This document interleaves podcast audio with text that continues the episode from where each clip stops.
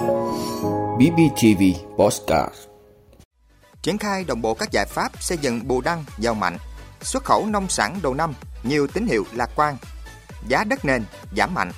vốn FDI vào Việt Nam có thể đạt tới 38 tỷ đô la Mỹ. Đẩy mạnh cho vay tín dụng tiêu dùng để đẩy lùi tín dụng đen. Anh hoàn tiền để khuyến khích người dân tiết kiệm điện. Đó là những thông tin sẽ có trong 5 phút tối nay, ngày 29 tháng 1 của BBTV. Mời quý vị cùng theo dõi. Thưa quý vị, nhân dịp đầu năm mới Quý Mão 2023, Phó Bí thư tỉnh ủy, Chủ tịch Ủy ban nhân dân tỉnh Trần Tuệ Hiền cùng lãnh đạo các sở ngành liên quan vừa đến thăm động viên các lực lượng bảo vệ rừng thuộc ban quản lý rừng phòng hộ Bù Đăng trên địa bàn xã Đồng Nai, huyện Bù Đăng thăm gặp mặt làm việc với lãnh đạo Ủy ban nhân dân huyện về tình hình thực hiện nhiệm vụ phát triển kinh tế xã hội năm 2023 thăm động viên cán bộ nhân viên ban quản lý rừng phòng hộ Bù Đăng, Phó Bí thư tỉnh ủy, Chủ tịch Ủy ban nhân dân tỉnh Trần Thị Hiền ghi nhận biểu dương những cố gắng nỗ lực trong công tác bảo vệ rừng của lực lượng chức năng. Để nâng cao hiệu quả công tác bảo vệ rừng, Chủ tịch Ủy ban nhân dân tỉnh Trần Tuệ Hiền đề nghị các lực lượng tăng cường công tác phối hợp, đẩy mạnh tuyên truyền, vận động người dân tham gia bảo vệ rừng gắn với phát triển kinh tế rừng. Qua đó, kêu gọi sự chung tay của cả hệ thống chính trị, cộng đồng xã hội trong việc bảo vệ môi trường mang tính lâu dài và bền vững gặp mặt lãnh đạo Ủy ban nhân dân huyện Bù Đăng, Phó Bí thư tỉnh ủy, Chủ tịch Ủy ban nhân dân tỉnh Trần Tuệ Hiền bày tỏ vui mừng trước những đổi thay, đồng thời ghi nhận đánh giá cao những nỗ lực cố gắng của huyện trong thực hiện các chỉ tiêu phát triển kinh tế xã hội, đảm bảo quốc phòng an ninh năm 2022 vừa qua. Trong niềm vui chung của tỉnh đạt được những thành tựu quan trọng trên nhiều lĩnh vực, Chủ tịch Ủy ban Nhân dân tỉnh Trần Tuệ Hiền mong muốn Đảng bộ, chính quyền và nhân dân huyện Bù Đăng tiếp tục phát huy kết quả đạt được, tập trung triển khai đồng bộ các giải pháp chỉ đạo điều hành, quyết tâm thực hiện thắng lợi các nhóm nhiệm vụ tỉnh giao, góp phần xây dựng Bù Đăng ngày càng phát triển giàu mạnh. Thưa quý vị, với hàng loạt mặt hàng được xuất khẩu chính ngạch sẽ chính thức có hiệu lực ngay từ những ngày đầu năm 2023, các nhà xuất khẩu đã đầy ắp đơn hàng. Thêm vào đó, việc thị trường Trung Quốc, nơi nhập khẩu lớn nhất nông sản Việt Nam chính thức mở cửa trở lại, hứa hẹn những cơ hội cho nông sản Việt bứt phá ngay đầu năm mới này. Theo nhận định từ các doanh nghiệp, chuyên gia ngành rau quả, Trung Quốc nới lỏng chống dịch Covid-19 trong nước, mở lại hàng loạt dịch vụ. Bên cạnh đó, thị trường này thông báo mở cửa trùng với thời điểm Tết Nguyên đán 2023 là những yếu tố cộng hưởng khiến sức tiêu thụ hàng hóa ở nước này tăng rất mạnh.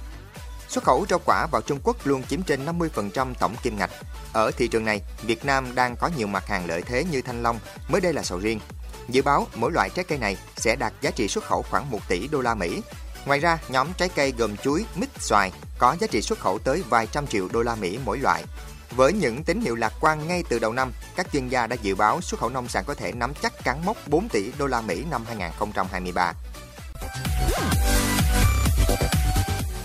Thưa quý vị, theo số liệu từ Hội môi giới bất động sản Việt Nam, trong khi giá đất nền giảm mạnh, phân khúc nhà ở, đặc biệt là căn hộ chung cư không nằm trong xu hướng giảm giá bán, theo đó, giá bất động sản, đặc biệt là đất nền, được điều chỉnh giảm mạnh, gần như trở lại mức giá thời điểm cuối năm 2021 khi chưa xảy ra cơn sốt đất. Cuối năm 2022, ảnh hưởng từ các chính sách tiền tệ thắt chặt và các yếu tố vĩ mô của nền kinh tế, cũng như các vấn đề nội tại thị trường chưa được giải quyết, đã khiến thị trường bất động sản rơi vào khó khăn. Tuy nhiên, phân khúc nhà ở, đặc biệt là căn hộ chung cư, không nằm trong xu hướng giảm giá bán, cũng theo Hội môi giới bất động sản Việt Nam, quý 1 năm 2023, thị trường bất động sản Việt Nam sẽ ít biến động và rất khó xảy ra các tình huống mang tính đột biến. Lượng giao dịch kỳ vọng tương đương với cùng kỳ năm 2022.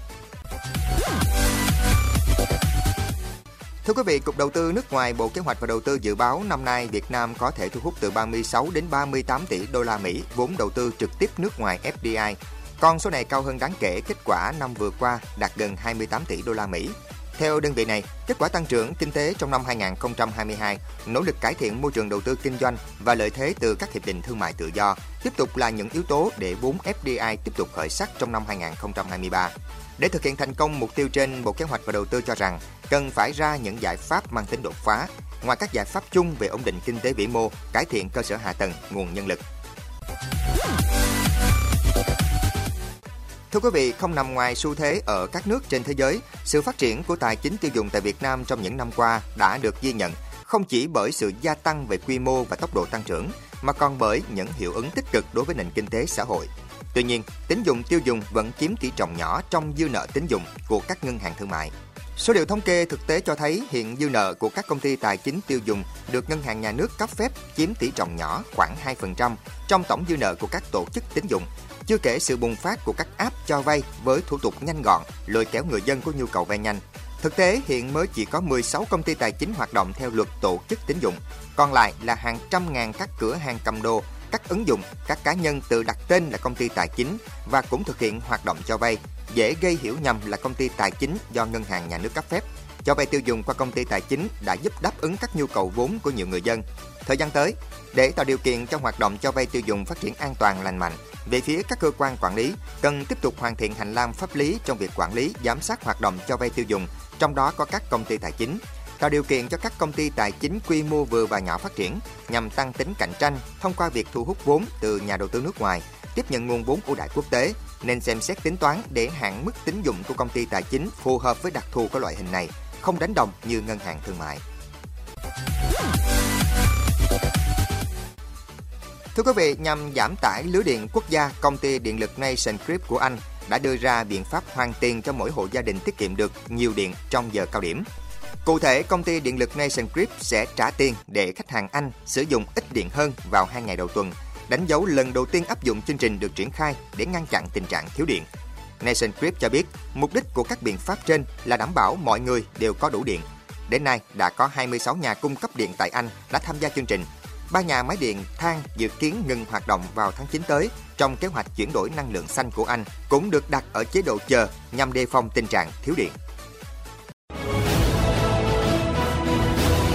Cảm ơn quý vị đã luôn ủng hộ các chương trình của Đài Phát thanh truyền hình và báo Bình Phước. Nếu có nhu cầu đăng thông tin quảng cáo ra vặt, quý khách hàng vui lòng liên hệ phòng dịch vụ quảng cáo phát hành số điện thoại 02713 887065. BBTV vì bạn mỗi ngày.